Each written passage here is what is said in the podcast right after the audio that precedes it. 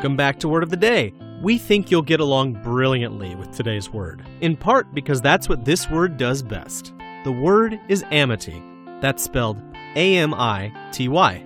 Amity is a noun, and it means friendship or peaceful harmony.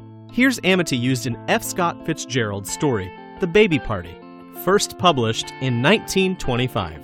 She did not care for Mrs. Markey, but John and Joe Markey were congenial and went in together on the commuting train every morning. So the two women kept up an elaborate pretense of warm amity.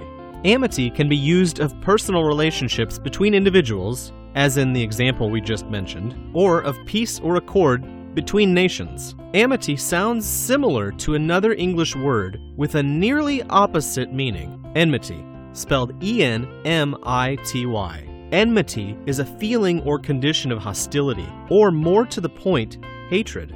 Back to friendlier territory. Amity comes from the Latin word for friend, which is a derivative of the Latin verb meaning to love, or to be in love. Enmity, on the other hand, comes from the Latin word for enemy, which is only a lexical stone's throw, or mere negative prefix from the word for friend. To get friendly with more words, visit Word of the Day by Dictionary.com.